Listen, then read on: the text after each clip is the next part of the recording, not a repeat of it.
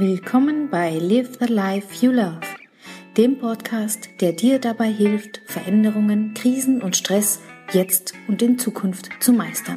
Ich helfe dir dabei, dein Leben selbst in die Hand zu nehmen. Mein Name ist Katja Schmalzel und ich freue mich, dass du heute dabei bist. Heute habe ich eine Frage an dich. Lebst du schon oder optimierst du noch? Alle sind dabei, ihre Lebensbereiche zu optimieren, ohne Unterlass. Du auch? Dann hetzen alle vor Stress nur noch durch den Tag und sehen vor lauter anstehenden Tätigkeiten, Aufgaben und To-Dos ihr Leben bald gar nicht mehr. Zeit für einen Plausch zwischendurch? Warte kurz. Da muss ich erst meinen Kalender zücken. Ah ja, das wollte ich schon längst mal ändern. Mehr Zeit für Privates. Na, ertappt? Dann kannst du jetzt heute bei mir hören, warum du sofort damit aufhören solltest, alles zu optimieren. Und ich habe dir eine Idee mitgebracht, wie du das angehen kannst, wenn du möchtest. Wie viel Stress darf es denn sein, bis du merkst, dass dir das nicht gut tut, dass es endlich genug ist? Ja, ich weiß, es gibt so vieles zu optimieren. Alles muss oder kann optimiert werden. Das eigene Umfeld, die Gesellschaft erwartet das ja geradezu von dir und von mir. Die Beziehung. Sie soll ja nicht nur einfach bestehen bleiben, sondern sie soll am jeden Tag soll's ein Feuerwerk an Emotionen geben, super Sex und endlos tiefe Gespräche. Der Job, erfolgreich zu sein, was auch immer das heißt, ist State of the Art.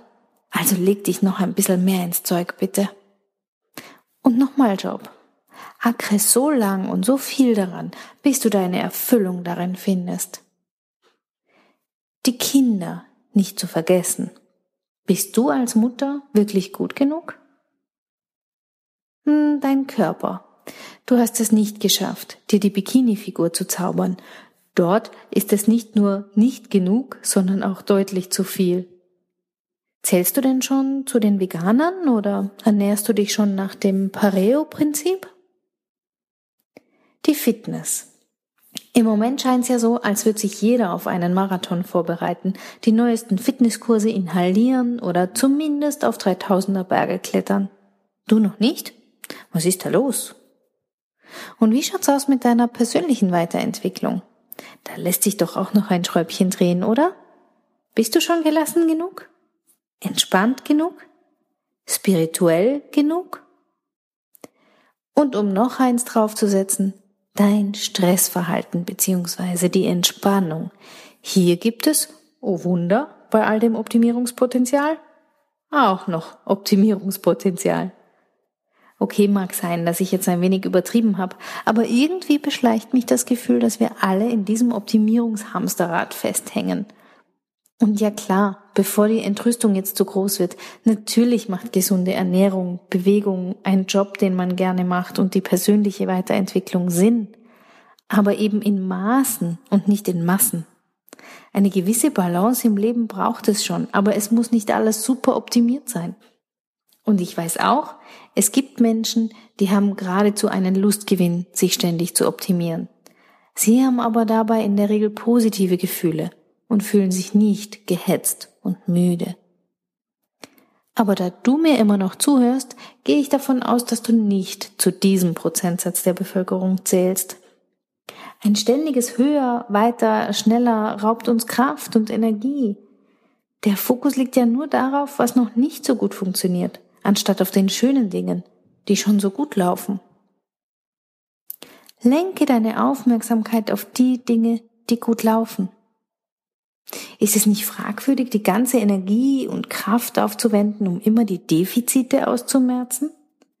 Sollten wir damit wirklich unsere kostbare Zeit verbringen?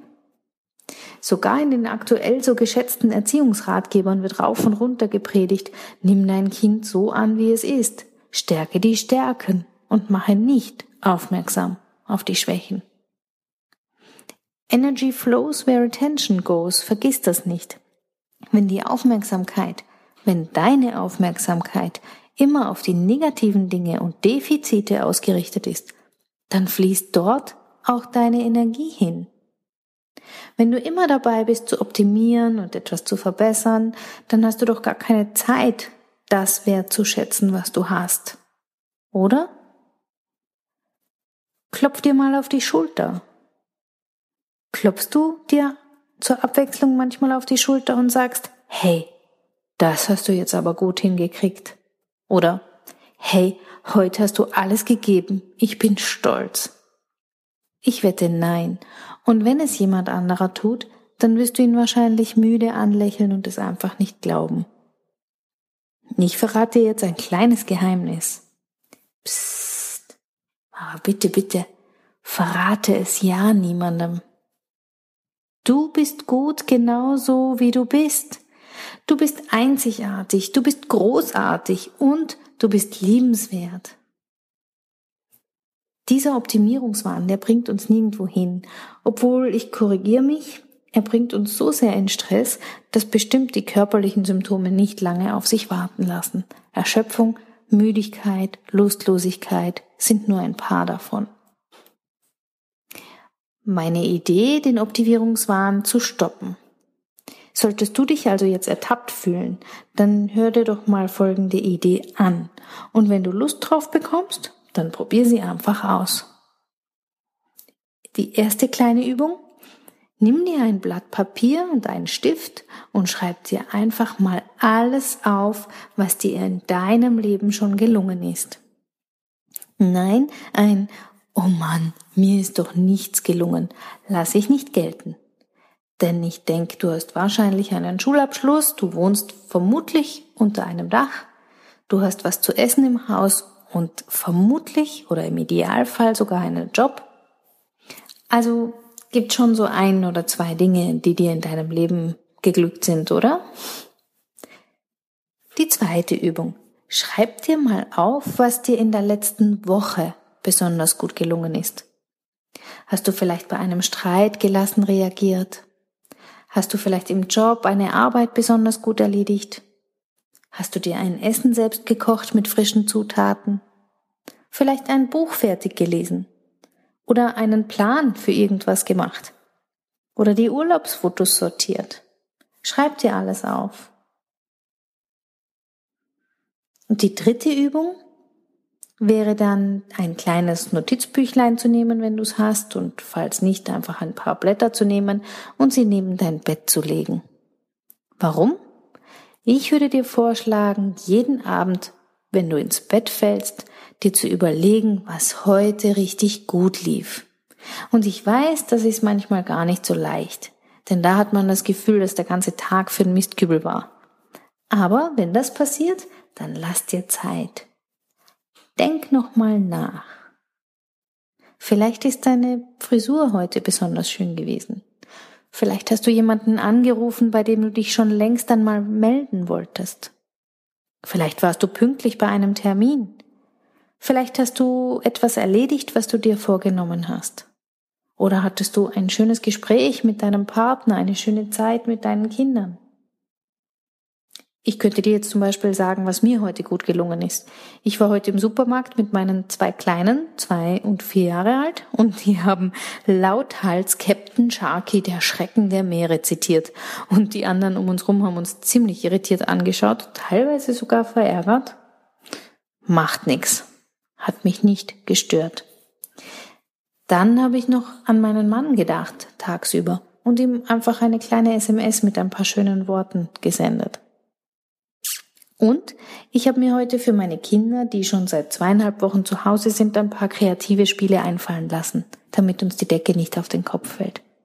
Und, ja klar, ich habe den Beitrag für dich geschrieben bzw. aufgenommen. Wenn du diese Übung die nächsten drei Wochen einmal machst und dir anschaust, was passiert, dann bin ich überzeugt davon, dass es dich verändern wird. Es wird viel verändern. Ich gehe jede Wette ein. Du wirst Abstand nehmen vom Optimierungswahn. Du wirst glücklicher werden. Du kannst auf einmal sehen, was du alles kannst und leistest. Du wirst besser schlafen, denn wer schöne Gedanken hat vorm zu Bett gehen, kann natürlich auch besser einschlafen. Dein Umfeld wird sich verändern und du bist gut für deine Familie da. Wäre das nicht fein?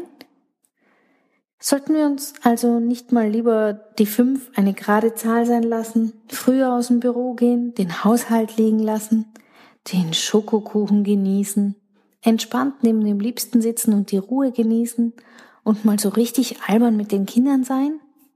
Und vor allem uns und unser Leben genießen? Ich wünsche dir viel Spaß dabei. Live the life you love. Deine Katja.